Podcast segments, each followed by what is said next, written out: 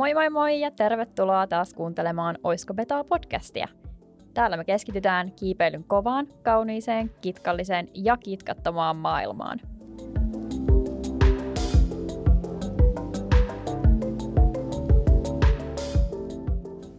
No moikka taas! Nyt ollaan taas päästy tänne Oisko Betaa studioon ja täällähän on tänään Monika. Ja Julia. Ja meillä on tänään vieraana jo blogista tuttu useamman lajin taitaja Mikko Rinnevuori. Tervetuloa. Kiitos paljon. Mitäs mä oon ainakin kuullut ja ehkä vähän nähnyt, että sä oot jo ihan tota, vanha podcast-konkari. Öö, joo, on, on, se, on se totta. Meillä on ollut semmoinen Sirkus 2.0 podcast, mitä me ollaan tehty pari tuotantokautta. Okei. Okay. Makea. Eikö se Sirkus 2.0 ole muutakin kuin podcast? Joo, ehdottomasti se on alkujaan semmoinen koulutuskokonaisuus, jota me alettiin tekemään Atte Niittykankaan ja Henri Hännisen kanssa tota, suunnilleen pari vuotta sitten. Ja meillä oli ikään niin kuin aikomuksena tehdä siitä semmoinen, tai no on se aikomus yhä olemassa, mutta viikonloppukoulutuksia, vähän pidempiä koulutuksia ja ö, tosi pitkiä koulutuksia. Ja sitten jossain vaiheessa me huomattiin, että nythän on podcastien kulta-aika, laitetaan sellainen pystyyn. Okei. Okay. Mä oon itse asiassa itsekin ollut tämän Sirkus 2.0 semmoisessa, en mä tiedä, voiko sanoa vaikka lyhyeksi oppimääräksi, oli tota, semmoinen akrobatia jutska tuolla Jyväskylässä, niin siellä oli teiltä sitten. Okay. esittelemässä tätä 2.0. Niin just. Ö, olisikohan siellä ollut ehkä Atte ja Henri, se oli varmaan toi semmoinen pariakrobatia workshop. Joo, joo, joo, joo oli. just näin. Toinen oli koneelta ja toinen oli paikalla. Joo, Okei, okay, mutta joo, hei, tosi siisti tietää, ottakaahan kanssa kuunteluun toi Sirkus 2.0 sitten. Mites tota, äh, sä oot kirjoitellut sun blogissa, että taito ei ole ikäsidonnaista ja taitoharjoittelua tehdään lajista riippumatta. Niin voitaisiin tämän tunnin aikana keskustella vähän, että mitä on taito ja miten niin tämä taitoharjoittelu liittyisi kiipeilyyn. Kuulostaisiko tämä järkevältä? tämä on hyvä suunnitelma. Tehdään niin. Okei, okay, mahtavaa. Mites Mikko, sähän toimit ainakin akrobatia- ja käsinseisontaopettajana Parkour Akatemialla, niin onko tämä sun arkiminä? Mm, se, on, se on ainakin osa mun arkiminää. On, on ihan totta, että mä oon Parkour Akatemialla ja sirkuskoululla töissä. Mun työnimike on rehtori siellä ja sit mä opetan jonkun verran mun työajasta. Mm, se aika, mitä mä en opeta, niin sit mä teen jotain hallinnollisia asioita, mm, ehkä jotain viestintäjuttuja, jotain suunnittelujuttuja. Ja sitten mä työskentelen ehkä joidenkin muiden projektien kanssa Parkour Akatemian ulkopuolella. Et työasioissa mä oon tehnyt semmoista kaupunkiseikkailua kuin City Spotting nyt tässä viimeisen vuoden aikana. Se on vienyt aika paljon aikaa. Mä teen semmoista liikuntatieteellistä tutkimusta Jyväskylän yliopistolle nytten. Ja sitten on semmoinen vapaa-aika minä. Mä en tiedä, mihin se vapaa-aika mahtuu, mutta joo. Mut kyllä toi on, kaikki on totta, mitä sanoit. Okei. Okay. Tota, sä avasit jo vähän tuolla meidän blogin puolella aikaisemmin tota, sun kiipeiluuran alkua, niin haluaisitko avata sitä vähän myös täällä? Joo, ilman muuta haluan. Mun tota, mä ajattelen, että se kiipeilyura on tosi hienosti sanottu. Mä en ole ihan varma, että onko se niinku ura, mutta mä oon siis joskus lapsena harrastanut seinäkiipeilyä. Öö, varmaan ikään niin kuin edes tietämättä, että mikä se lajin nimi oli. Sitten joskus teini-ikäisenä mä oon käynyt yläköysi kiipeämässä kavereiden kanssa jossain Nokian kallioilla myöskään ikään niin kuin tietämättä asiasta tai kiipeilystä tai mistään sen enempää. Ja nyt sitten ehkä viimeiset kaksi vuotta niin mä oon käynyt sisäboulderoimassa aika jotenkin ahkerasti. Tai ei ahkerasti, säännöllisesti. Okei, okay. mä pongasin kyllä itse asiassa tuossa ihan vähän aikaa sitten myös sun Instagramista jonkun kuvan, että olet käynyt myös ulkopolderoimassa. Se, se on totta.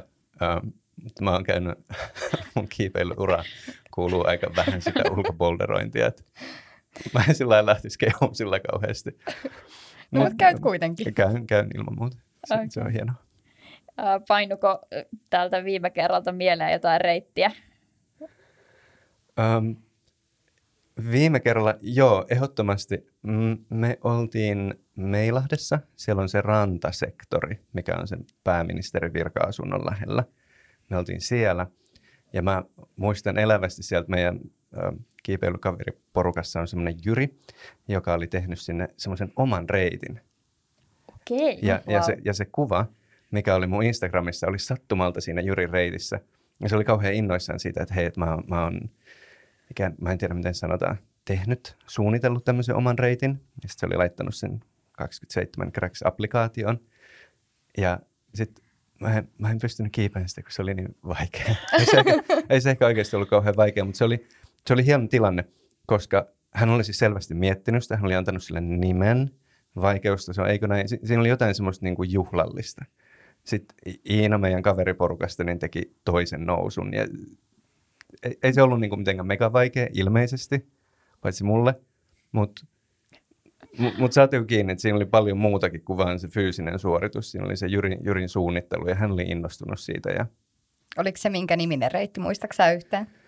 öm, no, mm, Jos sen- siinä olisi joku tarina siinä nimen takana.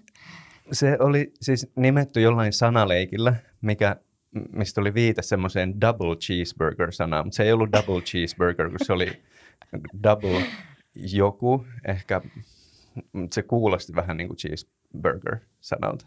Joo. Se varmaan löytyy siitä. Täytyy katsoa Cracksista, jos olisi Mutta tärkeää, se, se oli tosi kaunis kohta. Se oli hieno kohta siinä kalliossa. Se on ihan, ihan rannassa. Siihen pitää laittaa patja sillä että se ei ihan osu veteen. Ja Oho, a- se on siellä aurin- a- alhaalla sitten. Joo, joo, joo. Ja aurinko laskee ja niin kuin, saadaan hieno paikka. Mahtavaa. Kaiken tämän jälkeen tänne sille nimeksi juustohampurilainen. Ei, ei, ei, ei, cheeseburger. Ei, ei, ei kun se oli, se, oli, se oli se vitsi. Mä en muista, mikä se oikea nimi oli. Se, se oli joku sanaleikki. Okei, okay, mahtavaa. Me käydään tsekkaa. Ehdottomasti. Ehdottomasti. Voidaan vaikka jakaa se kanssa tonne meidän Insta-tilille. Ja ehkä käydäänpä kokeilemaan sitä. Siis Mm. Mä ehdottomasti. haluan ehdottomasti kokeilla tämä tuplajuusta hampurilaista. Kyllä. Mites tota, jos siihen taitoharjoitteluun siirrytään nyt, niin mitä taitoja kiipeilyssä voi harjoitella? Vai onko kiipeily itsessään taito? Niin just. Tota, tämmöinen kevyellä avasit. Ihan lyhyt vastaus varmaan tulossa. Siis, tota, tota, mä, mä aloitan siitä, siitä kysymyksen viimeisestä os- osiosta. Mun mielestä kiipeily ei ole taito. Mä ajattelen, että kun puhutaan kiipeilystä, niin me puhutaan niin kuin tietynlaisesta liikkumistavasta, joka on jonkunlaisella seinällä tai katossa tai ikään niin kuin tämmöisessä tietynlaisessa rajatussa tilassa. Näin. Ja jo- jos me puhuttaisiin niin kuin vaan taidosta, niin sitten mun, mun mielestä puhutaan semmoisesta vartalon tavoitteellisesta ja tahdonalaisesta käytöstä. Näin, niin sitten jos liitetään se kiipeilyyn, niin ehkä meidän olisi selkeintä puhua kiipeilytaidosta, eli niin kuin vartalon tahdonalaisesta ja tavoitteellisesta käytöstä siinä kiipeilykontekstissa. Niin sitten sit ne sanat menis ehkä niin kuin jotenkuten oikein. Ja sitten se ensimmäinen osa, minkälaisia taitoja kiipeilyssä harjoitellaan, niin kyllähän varmasti kaikki kiipeilijät on kohtuullisen tarkkoja asettaa raajoja johonkin. Varmaan tyypillisesti aika hyviä vetämään itseään johonkin tiettyyn suuntaan. Mm, tasapainoilee, varmaan ehkä suunnittelee liikkumista seinällä. Ja sitten tietysti ne tietyt semmoiset tosi kiipeilyspesifit liikkeet, mitä ne voisi olla. Onko se esimerkiksi vaikka dyno? Mä just mietin dynoa, siis Mm. mm. ehdottomasti. Mantteli jotain, jotain tämmöisiä. Okei. Miten, tota, ää, miten sitten, niin jos miettii taitoharjoittelua, niin miten se sitten määritellään? Niin, um, tota, jos, jos jotain taitoa haluaa haluu harjoitella, niin apua, mitähän kautta mä nyt en selitä. Siis silloinhan sitä, sitä vartalon käyttöä ikään niin kuin opetellaan tehokkaammaksi, eikö näin? Joo. Ja sitten nyt tämä menee ihan vähän mutkan kautta, mutta oppimisprosessi ihmisellä on semmoinen adaptaatioprosessi, joka se prosessi ikään niin kuin pyrkii kuroon semmoista ihmisten, ihmisen ominaisuuksien tai suorituskyvyn ja ympäristön asettamien tavoitteiden välissä olevaa aluetta. yritän sanoa tällä sitä, että jos vaikka haluaa kiivetä ki- kiipeilyssä jonkun reitin, mutta omat taidot tai ominaisuudet ei ihan riitä, ja sitten kun harjoittelee, ne ominaisuudet ja taidot paranee ja sitten on oppinut sitä kiipeilytaitoa paremmin ja pääsee sitä reittiä ylös. Okei. Näin. Mites tota, jos, ää, kun mä opettelin käsillä seisontaa, ja tota niin, äh, mulle sitten tämmöinen mun fyssarityökaveri sanoi, että taitoharjoittelussa olisi hirveän tärkeää se, että siinä vaiheessa, kun sä tavallaan oot toistanut liikaa ja sä alat turhautua tai sun mieli ei ole tavallaan enää semmoinen positiivinen ja hyvä, niin onko se fakta, että sit sä et tavallaan ole enää kauhean vastaanottavainen sille uuden, uuden oppimiselle, jossa, jossa sun mielentila ei tavallaan enää ole siinä oikealla tavalla mukana? Mm, varmaan lyhyt vastaus on, että joo. Joo, kyllä se on totta. Mm, se adaptaatioprosessi ja sitten se ympäristö ja yksilön välisen eron kiinni kurominen ehkä niin kuin vastaa tähän tietyllä tapaa.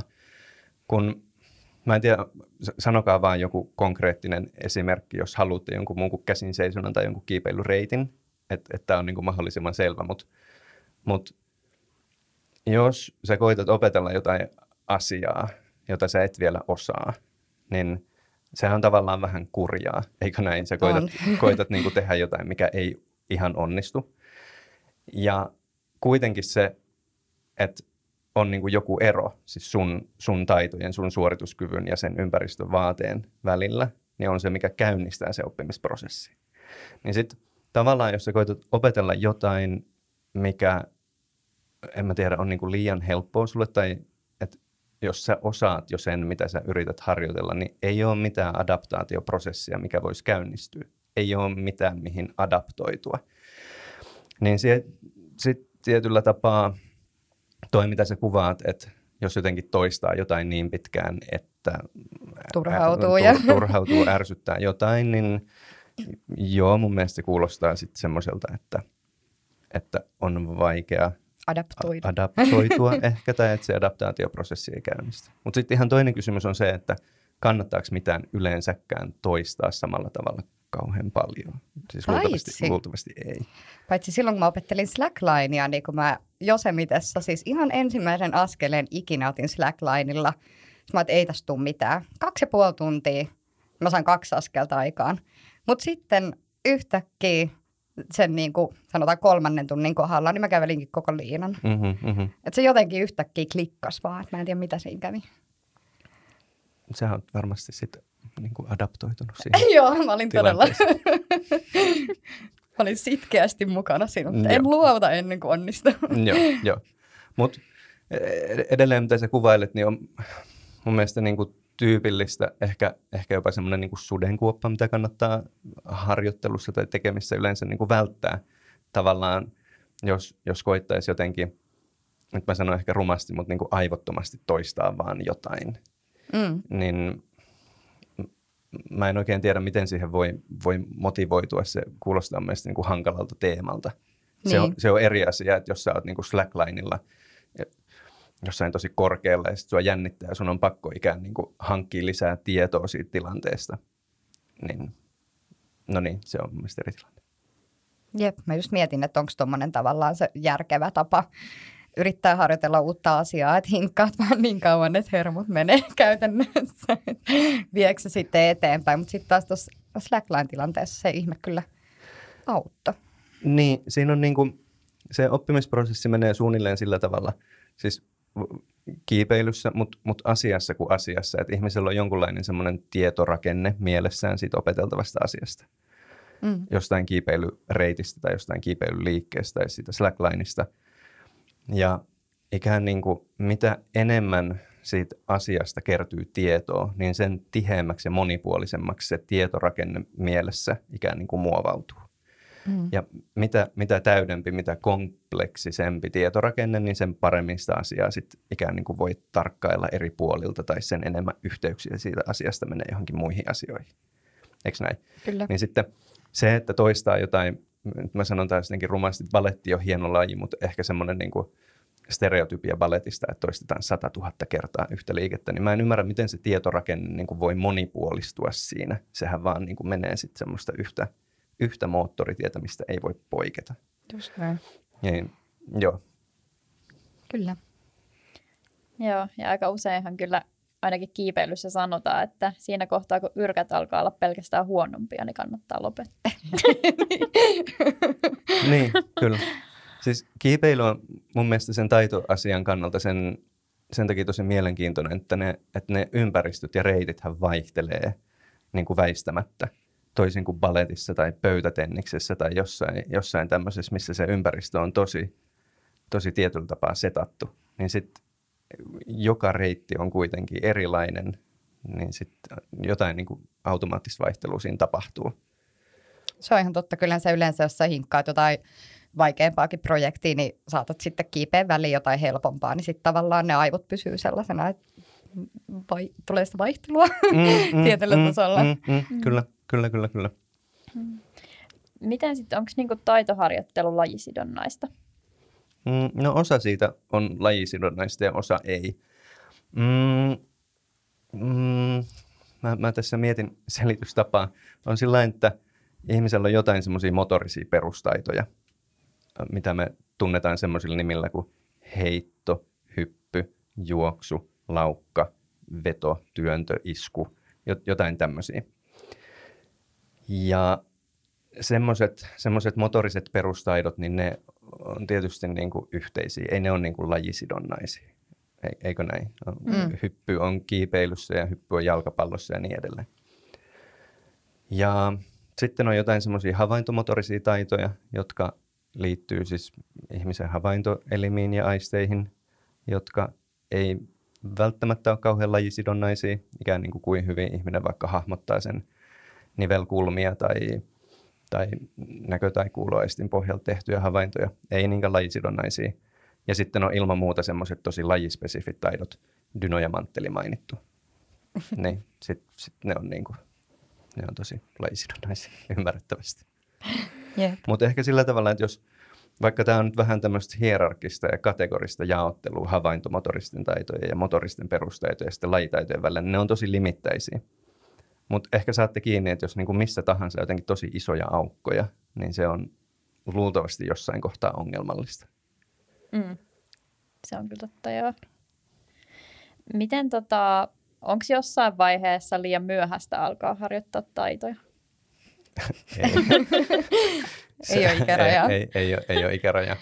Öm, siis satavuotiaillekin kasvaa uusia hermosoluja, ö, anteeksi aivosoluja. Hermoyhteyksiä voi muokata, ne voi tietyllä tapaa niin kuin uudelleen järjestää uuden oppimisen yhteydessä ihan minkä ikäisenä vaan. On totta kai niin, että vaikka pikkuvauvoilla on todella, todella plastiset aivot, mutta se ei ole niin kuin kaiken oppimisen kannalta mitenkään mega optimaalista sen takia, että mm, vaikka pikkuvauvojen oppimisstrategiat on kohtuullisen heikkoja verrattuna aikuisiin.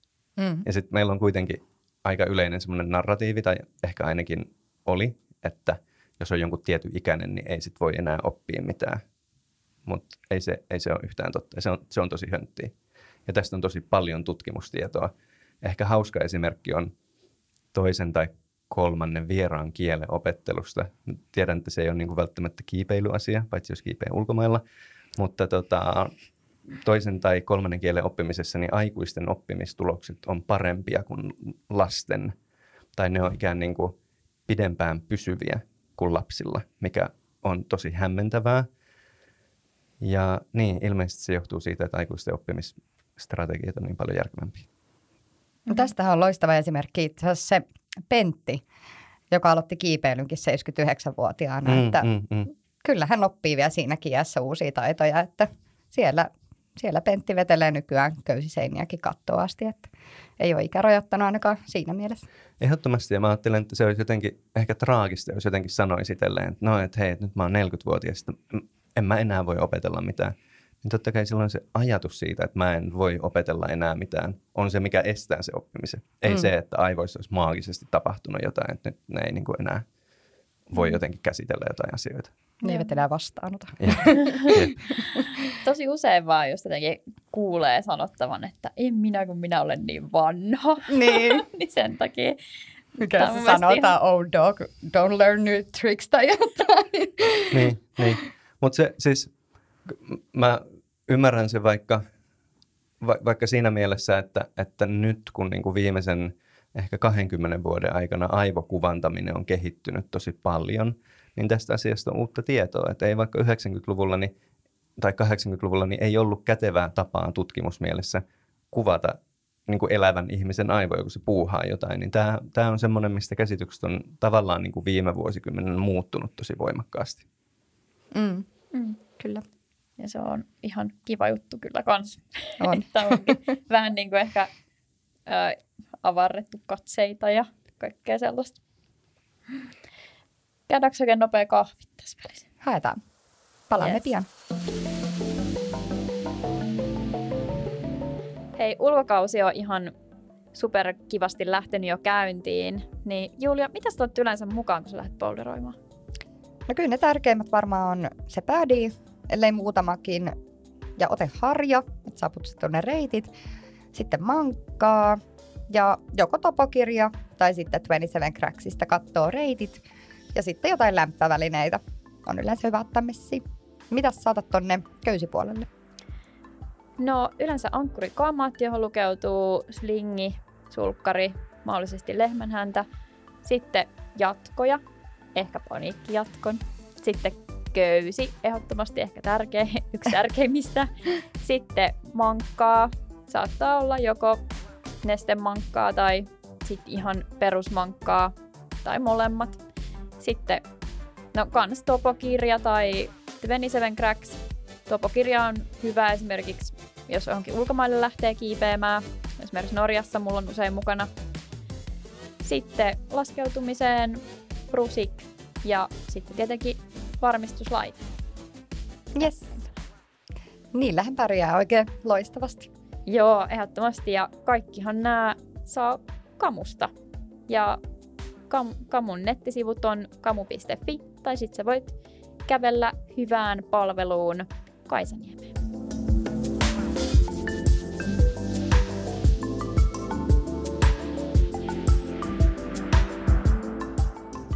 No niin, nyt on kahvit taas hörpitty ja nyt voitaisiin itse asiassa lähteä kumoamaan vähän myyttejä liittyen tähän taitoharjoitteluun. Ja tota, miten toi tuollainen rutinoituminen tuossa harjoittelussa, että vaatiiko se uuden ta- taidon harjoittelu niin semmoista rutiininomasta toistoa? Että jos tulee vaikka pidempi tauko, niin katkeeko se tavallaan se oppimisprosessi siinä vai? No niin, just niin. Tosi hyvä kysymys. Lyhyitä vastauksia. Ei sen kannata olla kauhean rutinoitunutta. Riippuu vähän ihmisestä, mutta tyypillisesti ei. Ja tauot ilmeisesti ei haittaa sitä oppimista, mutta tutkimustuloksia odotellessa. mutta mitenköhän mä vastaisin, tässä on tavallaan niin kuin kaksi ihan eri asiaa.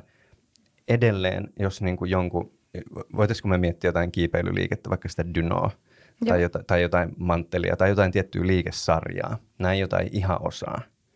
Ja sitten sit se kiipeilijä tosi paljon haluaa osata sen syystä tai toisesta, ja sitten se adaptaatioprosessi ikään niin kuin käynnistyy. Hän, hän kiipeilijä koittaa ikään niin kuin kuroa sitä, sitä väliä umpeen. Näin. Ja sitten vaikka sitä liikesarjaa tai liikettä koskeva tietorakenne, niin kuin monipuolistuu. Sitä tietorakennetta kannattaisi ehkä kuvitella semmoisena niin pölypallona, mitä on jossain sohvan tai sängyn alla. Ja sitten kun se monipuolistuu, niin se vähän niin kuin kerää lisää pölyä tai materiaalia itseensä. Sa- sa- saako mielikuvasta kiinni? Ja sitten sit kun sun mielessä on niin kuin miljoonia tämmöisiä tietorakenteita, niin kuin eri liikkeitä tai asioita tai vieraita kieliä tai jotain matematiikkaa kohtaan, ihan siis kaikki asioita, näin, niin sitten sit ne tietorakenteet on niin kuin keskenään yhteydessä. Mm. Näin. Ja ikään niin kuin mitä monipuolisempi pölypallo sitä kiipeilyliikesarjaa koskee, niin sen parempi. Ja nyt jos sä ikään niin kuin, jos sä siedät semmoista harjoittelua, missä sä kokeilet tehdä sitä liikettä tai liikesarjaa tosi monesta eri kulmasta, niin kuin vähän eri tavoilla, niin silloin se tietorakenne monipuolistuu kaikkein eniten. Mutta joillekin tämä on vähän tuskasta, koska tämä johtaa tietysti siihen, että myös tietyllä tapaa ehkä vähän niin kuin epäonnistuu aika pitkään. Se ei niin kuin natsaa se homma ihan heti. Mm. Ja nyt vielä kun me puhutaan kiipeilystä, niin minun on pakko sanoa, että on tietysti jotain liikkeitä, jotka ei ole niin kuin pelkästään taitoon sidottuja. Että, että jos vaikka haluaa tehdä jonkun dynon, mutta ei ole kerta kaikkiaan yhtään voimia vetää itteensä ylös, niin ei ole ikään niin kuin edellytyksiä tehdä sitä taitoa siinä suoritustilanteessa, eikö näin? Niin, että sun fysiikka ei periaatteessa riitä vielä siihen. Niin, niin, niin että, että sitä ei tavallaan niin kuin voi annolokata sitä taitoelementtiä tietyllä tapaa. Ei ole niin kuin mitään, tai ei ole hirveästi tehtävissä. Mm. Eikö näin? Mm, rutiinit varmaan semmoisena ja tavat on niin kuin hyviä, koska nehän johtaa siihen, että ihminen joutuu ikään niin kuin vähemmän keskittyä asioihin. Mutta siinä oppimistilanteessa, jos haluaa opetella sitä kiipeyn liikesarjaa, niin siinä se ei ole kauhean kätevää, että ikään niin kuin toimii jotenkin semmoisella automaattiohjauksella. Mm. Koska sitten se pölypallo ei ikään niin kuin kerää muita pölypalloja itseensä. Ja sitten tota, se, se tutkimus, mitä mä teen sinne Jyväskylän yliopistolle, niin se koskee just taidon oppimista ja taukoa siinä taitoharjoittelussa, että vaikuttaako se mitenkä. Siis kiinnostavaa on, että siitä asiasta ei ole tutkimustietoa, mutta on vahvoja viitteitä siitä, että, että joko se taito ei tee mitään, äh, anteeksi, tauko ei tee mitään sille oppimisprosessille, tai se tauko vaan parantaa sitä taito-ominaisuutta siitä. Mutta mut, jep, kyllä. Mut, mut pari kuukautta, niin sitten on niinku dataa pöydässä. Joo, mä itse asiassa huomannut tuon tauon vaikutuksen sille itse esimerkiksi omassa kiipeilyssä, että välillä kun tulee noita vammautumisia ja näitä, niin sitä on niin kuin yllättäen niin kuin jostain syystä vahvempi ja parempi sen jälkeen, vaikka se olisi niin kuin pitempikin tauko. Pahimmillaan ollut yhdeksän viikkoa, niin kyllä se vaan niin kuin se kiipeily tasokin nousi sen jälkeen. En tiedä, onko nämä siis suorassa yhteydessä toisiinsa, mutta niin kuin, en tiedä, tarviiko aivot välillä semmoista lepoa. Niin, niin se, se vaikuttaa siis semmoiselta. Ja sitten ehkä semmoisesta niin oppimisprosessista yleensä niin on tärkeää sanoa, että sehän harvoin tapahtuu sillä mitenkään, tai ei, se ei tapahdu niin kuin nopeeta. Että vaikka jonkun uuden aivosolun kypsyminen, niin se kestää neljä viikkoa tai jotain tämmöistä. Niin jos koittaa niin kuin opetella jotain, mitä ei osaa, mm. niin on oletettavaa, että sitä ei myöskään osaa ihan heti, vaan että sitä harjoittelua pitää jatkaa jonkun aikaa, jotta voi osata. Tai jos on ollut joku semmoinen harjoittelujakso ja sitten tulee tauko, niin hyvä siellä ne asiat sitten muhii. Et niin. Kyllä ky- ky- siihen on niinku viitteitä, että näin olisi. Okei, tosi mielenkiintoista. Okei. Jos noista rutiineista vielä kysyy tälleen, niin eli pitääkö semmoinen niinku sanonta paikkaansa, että onko pyörällä ajo sitä ei ikinä unohdu, kun se on kerran oppinut. Mikä sanonta se on? Se on se pyörällä ajo sanonta. Niin just. Tota, ö, ö, joo, kyllä se on totta. Kyllä se, se menee varmasti niin, se pyörällä ajo on niin kuin tosi hyvä esimerkki tässä semmoisesta niin automatisoituneesta taidosta.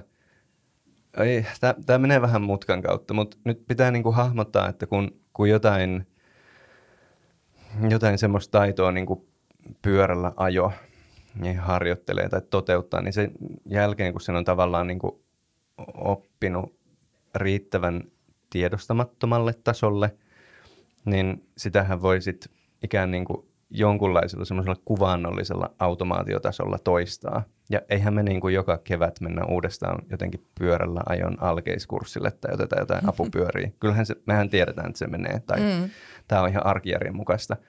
Mutta tässä on niinku semmoinen kiinnostava ristiriita, että kun mä, mä just sanoin, että siinä harjoittelussa ei ikään niinku kannata mennä semmoiselle automaatiotasolle, että se oppimisprosessi on ikään niinku riittävän monipuolinen, niin samaan aikaan on sitten sillä tavalla, että, että semmoisessa niinku suoritustilanteessa, jos on joku taito, joka on riittävän semmoisella tiedostamattomalla tasolla, niin sitä ei kyllä melkein missään tapauksessa kannata tuoda ikään niin kuin takaisin tietoisuuteen, mikä on, mikä on niin kuin erikoista.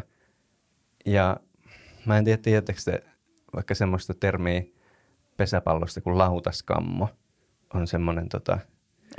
Tota, am, ammattitauti siis pesäpallolukkareilla, jossa, jossa heillä on siis se pesäpallon syöttöliike, palloa heitetään ylöspäin ja sitten se tippuisi lautaselle ja hieno juttu, näin peli rullaa. Ja ne, he on tietysti tehnyt sitä tosi paljon. Ja se pallon heitto ylös on varmasti niin kuin tosi automatisoitunut. Mutta Suomessa on paljon semmoisia tapauksia, siis ihan niin kuin huippulukkarilla, jossa jostain syystä se, se syöttöliike on ikään niin kuin tuotu takaisin semmoiseen niin aktiiviseen tiedostavaan mieleen. Ja silloin se tiedonvälitys aivoista heittokäteen niin muuttuu paljon pidemmäksi ja se motoriikka huononee tosi paljon ja ne ihmiset ei pysty enää heittämään palloa siihen lautaselle ja sitten pahimmillaan joutuu siis lopettamaan lukkarin uran, koska se taito on ikään niin kuin liian tietoinen. Ja se käytännössä katoaa.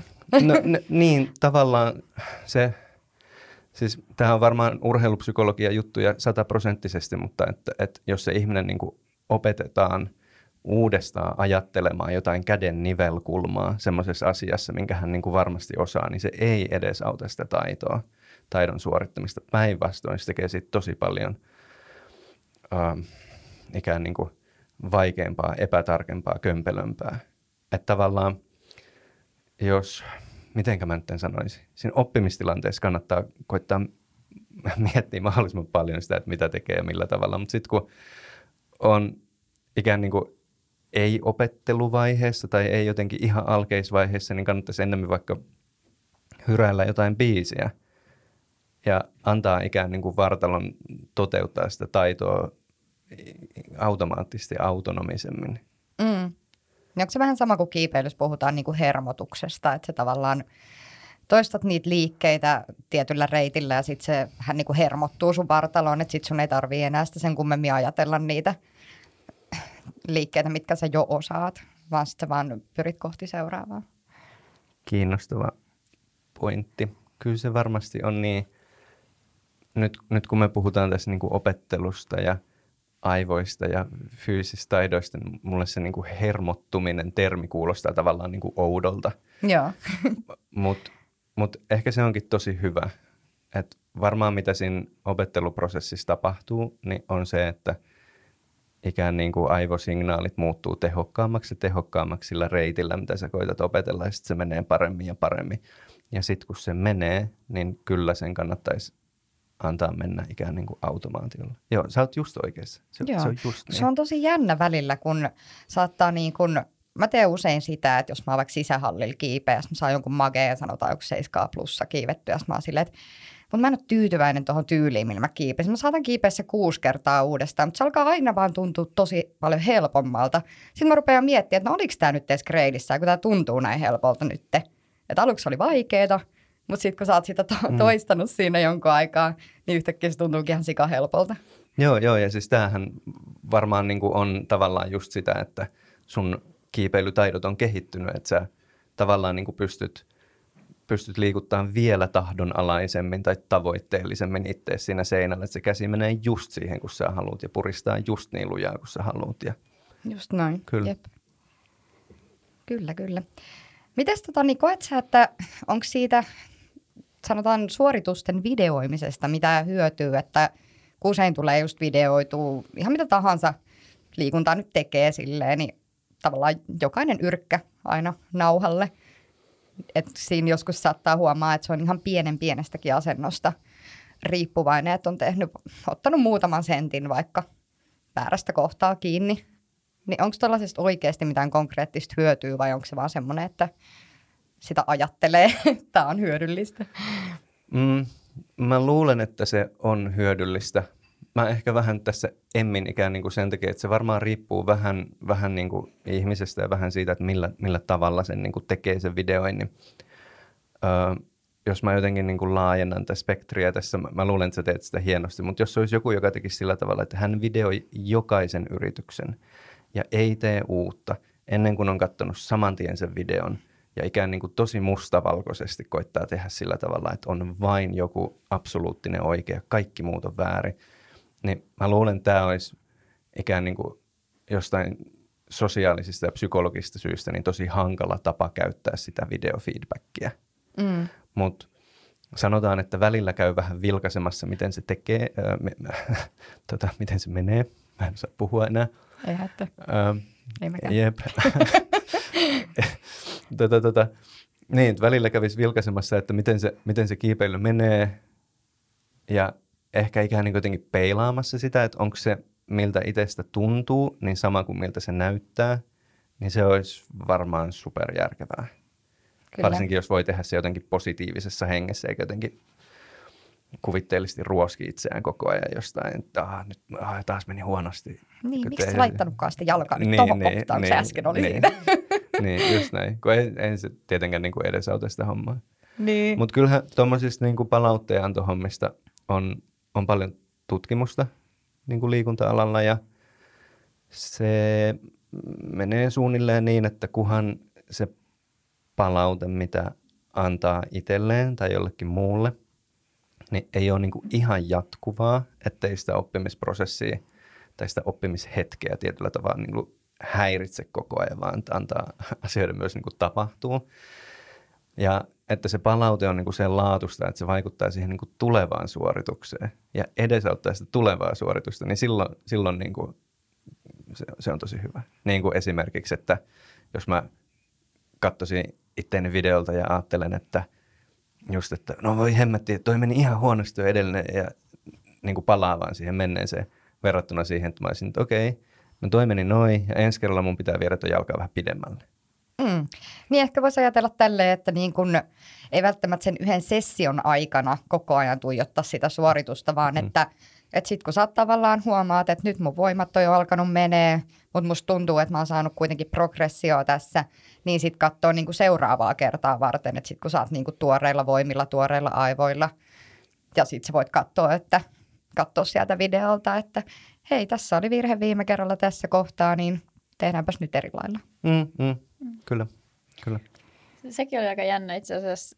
Nythän oli vähän aikaa sitten nämä äh, kiipeilykisat, nämä naisten finaalit, mitkä oli, niin Mm. siellä oli tämä ra- ranskalainen kiipeilijä, niin se sai sen ö, ö, niissä finaaleissa sen yhden tota, ensimmäisen muuvin tehtyä tosi helposti. Se pääsi aika pitkälle, se tippui ja sen jälkeen se ei saanut enää tehtyä sitä muuvia.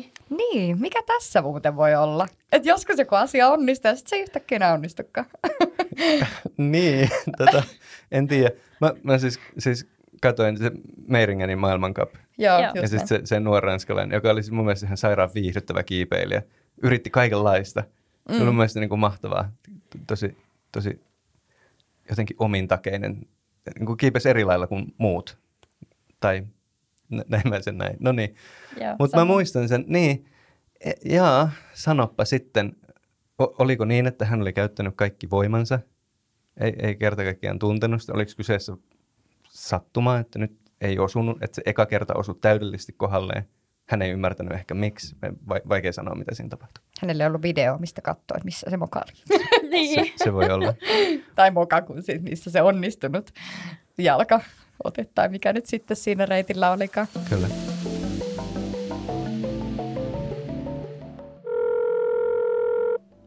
Joonas Villanen. No, moikka, tässä on Monika Oisko Petaa podcastista. Hei, tiedätkö missä me päästäisiin äänittää podcastia vaikka tuossa ensi viikolla? Joo, hei. Itse asiassa vaikka mun studiossa, joka sijaitsee tässä Eli Elinaukion kupeessa postitalossa, niin hyppää osoitteeseen joonasvillanen.com kautta podcast studio, laita sen lomakkeen kautta viestiä, niin mä hoidan sulle ensi viikoksi ajan. Eikä toi on noin helppoa nykyään. Hei, mä tsekkaan sopivan ajan, niin nähdään ensi viikolla. Nähdään ensi viikolla.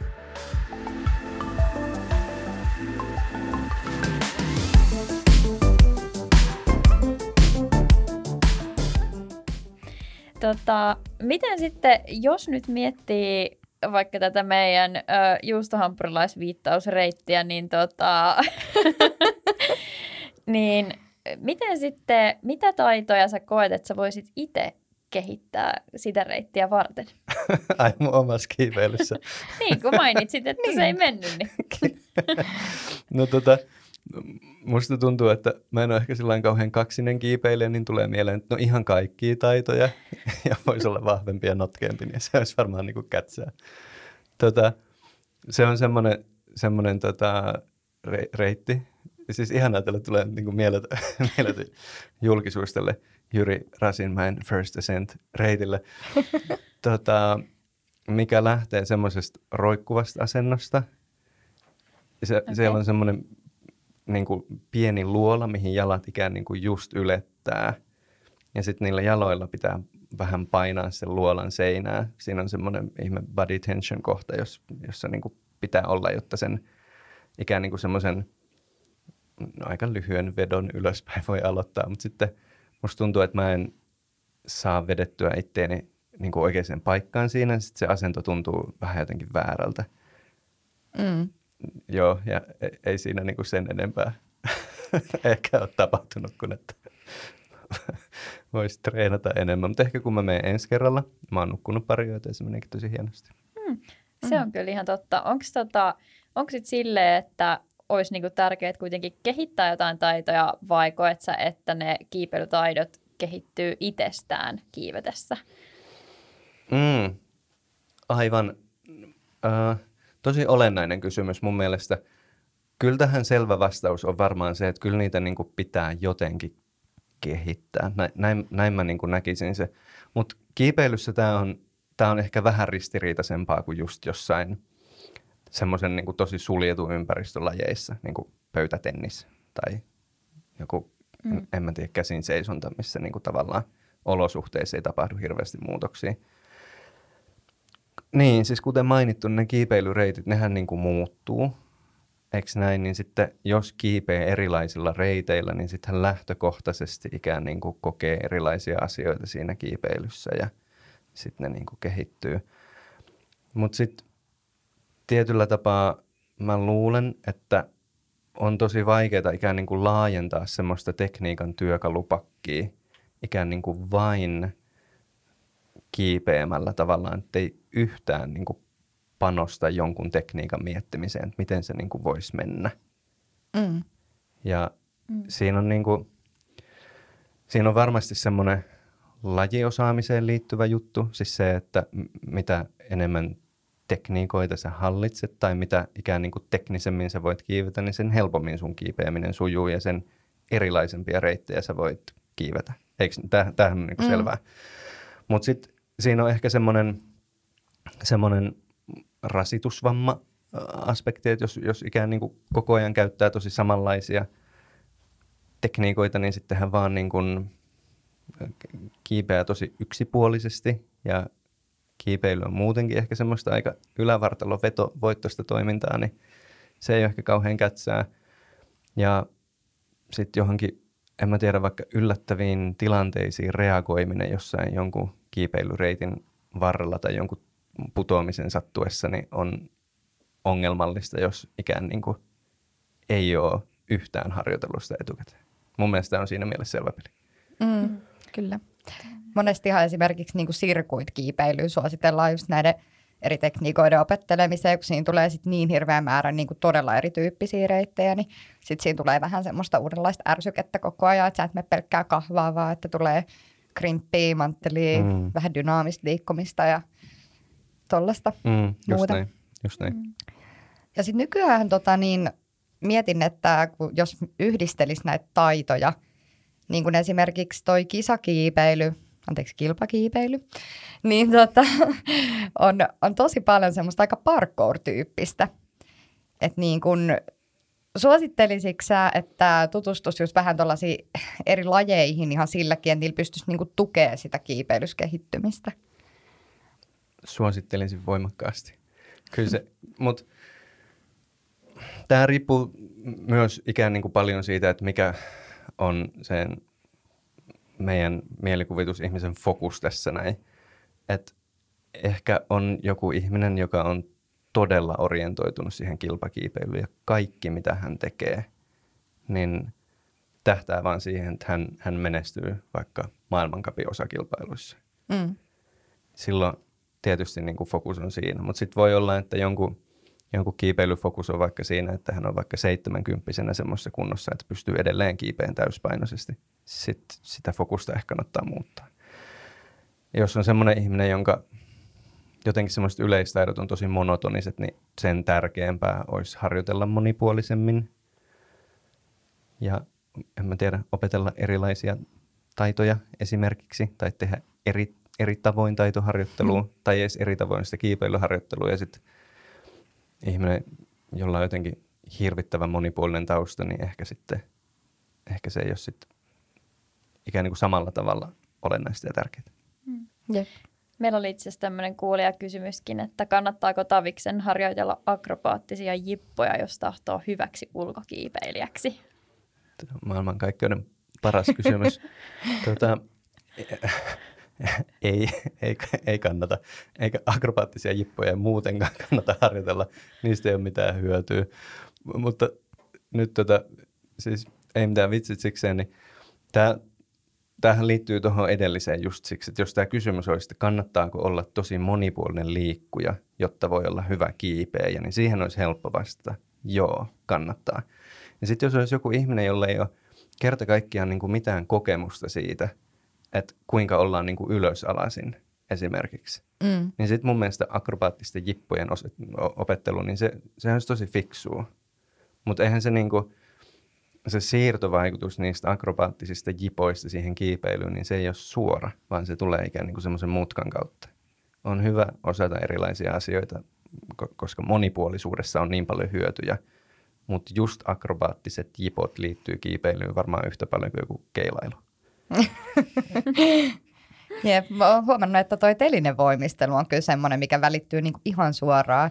Mullakin tuli semmoinen seitsemänvuotias junnutyttö, ikinä ollut kiivennyt niinku yhtään, mutta hän oli entinen voimistelija, niin kiipesikö se tokalla treenikerralla 6 b jot yli kattoa asti, että, että se oli vaan niin kuin luontaisesti saman tien osas sen, että sen keho vaan liikkui siellä niin, kuin niin, niin kiipeilymäisesti, että katot vaan hämmästyneeseen maassa silleen, että mitä täällä tapahtuu. Toi on niin törkeätä. Niin on. Toi- ei, mutta mut telinevoikka on kiinnostava esimerkki näissä niin fyysisten taitojen maailmassa sen takia, että, että mehän jotenkin ajatellaan, että telinevoimistelijat on kohtuu päteviä monissa urheilulajeissa ja varmasti näin onkin. Mm.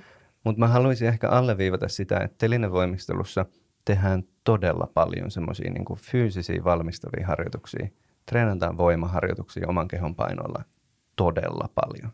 Auttaako se niin kuin kiipeilyhommia? Niin e- meillä ei ole niin kuin epäilystäkään siitä, että auttaa. Mutta mä väitän samalla, että, että me voidaan asettaa telinevoimistelija myös sellaiseen liikuntaympäristöön, jossa hän ei ole kauhean pätevä. Mulle tulee mieleen herkkä ilmaisu nykytanssin maailmassa, niin voi olla, että ei lähekkään, että saattaa olla niin kuin ihan eri tavalla vaikea. Mm. Et kaikki tämmöiset ihmiset, jotka ikään niin kuin vaikuttaa lahjakkailta, niin mun tekisi aina mi- mieli sanoa, että he on tosi harjaantuneita sellaiseen liikkumiseen jostain syystä, ikään niin kuin mitä heidän elämässä on aikaisemmin tapahtunut. Mm. Ja toki voi motivaatiokin vaikuttaa, kun esim. tämä tyttö, niin se on niin motivoitunut. Kuulemma siihen oli telinen voimisteluun ja nyt on kiipeilyyn, mm. että Mm. Muut lapset, kun haluaa leikkiä, se on vaan, mä haluan kiipeä. Mä kiipeä. Sitä varten me ollaan täällä. Mutta niin varmasti vaikuttaa hirveästi se oma pääkin siinä, että onko se niin kuin motivaatiotaso millainen siihen oppimiseen. Ihan sanottiin. Mm. Mietin, että mä tästä tähän loppuun ottaa muutama kuulijakysymys tuolta käsin seisonnan puolelta, kun niitä on tänne nyt tullut. niin tota, ää, ensimmäinen olisi, että kuinka yhdistää kiipeily ja muut lajit, esimerkiksi käsin seisonta, järkevästi? Okei. Tota, no nehän voi yhdistää vaikka sillä tavalla, että, että tekee vaikka kaksi semmoista tosi lyhyttä käsin treeniä viikossa esimerkiksi, jotka tota, on sitten erillään siitä kiipeilystä ja asiat on ihan hyvin sit sillä että siihen ei välttämättä tarvitse käyttää niinku ihan hulluna aikaa, jos on vaikka kiipeilijä. Mm. Mutta tota, oliko tässä joku tausta-ajatus? No tässä on lähinnä sitten, kun täällä on myös toinen kysymys, että miten kiipeily ja käsin treenit voi sovittaa, jos treenaa viikossa 2-4 kertaa molempia. Aha, niin just. Mm, onko tämä niinku ajankäyttökysymys? Vaikuttaisi olevan. Vaikuttaisi olevan. Just, just, just, just, just. Mm. Onko tämä niinku hypoteettinen ihminen, joka, joka t- tässä on niinku, mitenkäs mä nyt tähän vastaan? Sanotaan, että jos sulla on vaikka se 100 prosenttia aikaa, Just. niin miten sä jaottelisit sen, että olisiko se järkevämpi 20 prossaa sinne käsillä seisontaa ja 80 prossaa kiipeilyä vai 50-50? Niin, niin ei kato, kun mä, mä mietin tätä, tätä siis kuulijaa tässä tietysti, että onko hän niinku, että haluatko hän opetella yhtä paljon molempia? Sehän, niinku, sehän se ratkaisee, että jos, ei, jos kiipeily kiinnostaa vaan ihan vähän ja käsin seison tosi, mutta tämä on kiipeilypodcast, eli hän, hän haluaa kiivetä tosi paljon. Mm.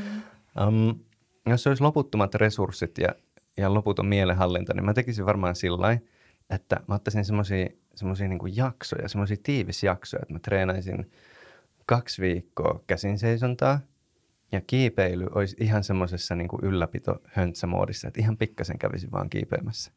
Ja sitten menisin takaisin sinne tota, kiipeilyyn. Miksi näin?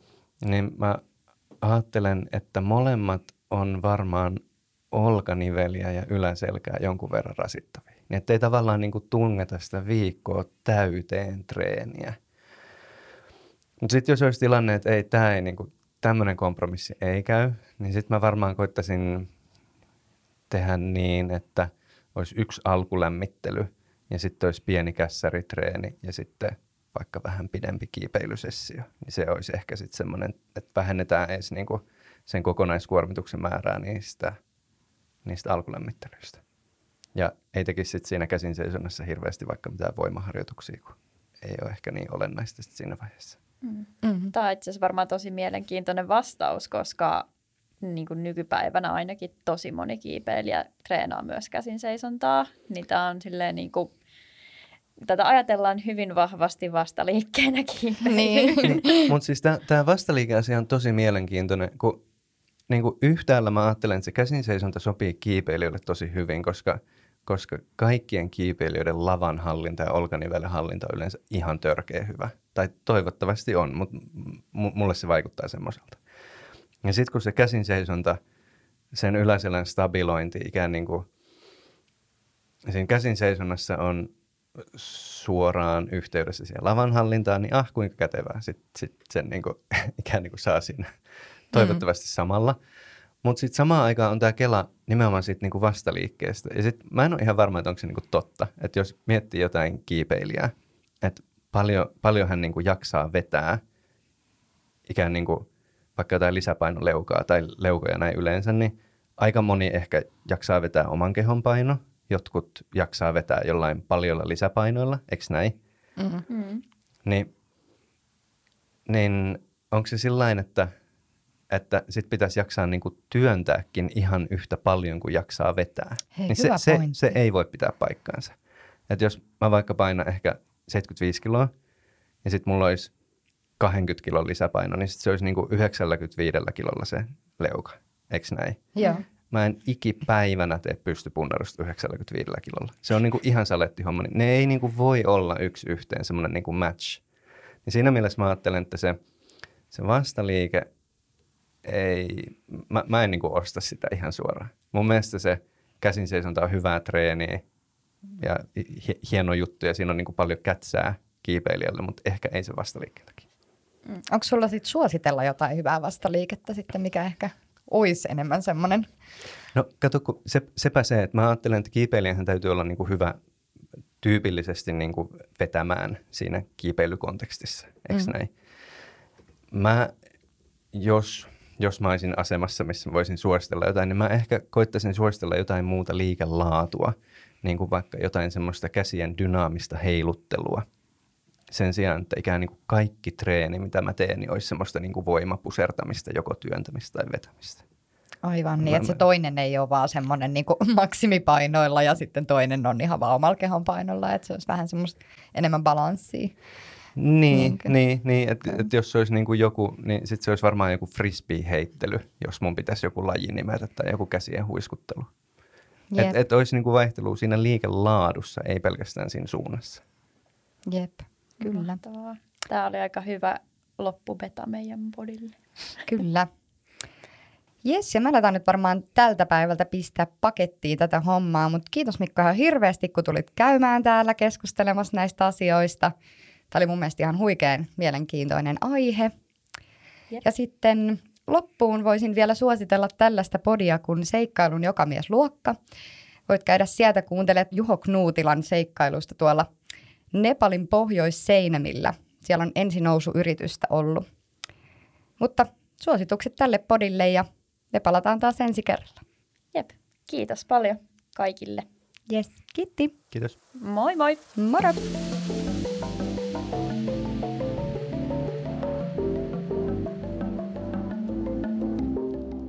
Yes, ja meidäthän löytää tosiaan Instagramista nimellä Oisko Betaa, ja meille voi lähettää kiipeilijän tarinoita tai aiheideoita maililla betaa.oiskobetaa.fi, ja sitten on vielä meidän nettisaitit, mistä sä voit käydä lukemassa meidän huikeita blogeja kiipeilymaailmasta, ja osoite on www.oiskobetaa.fi.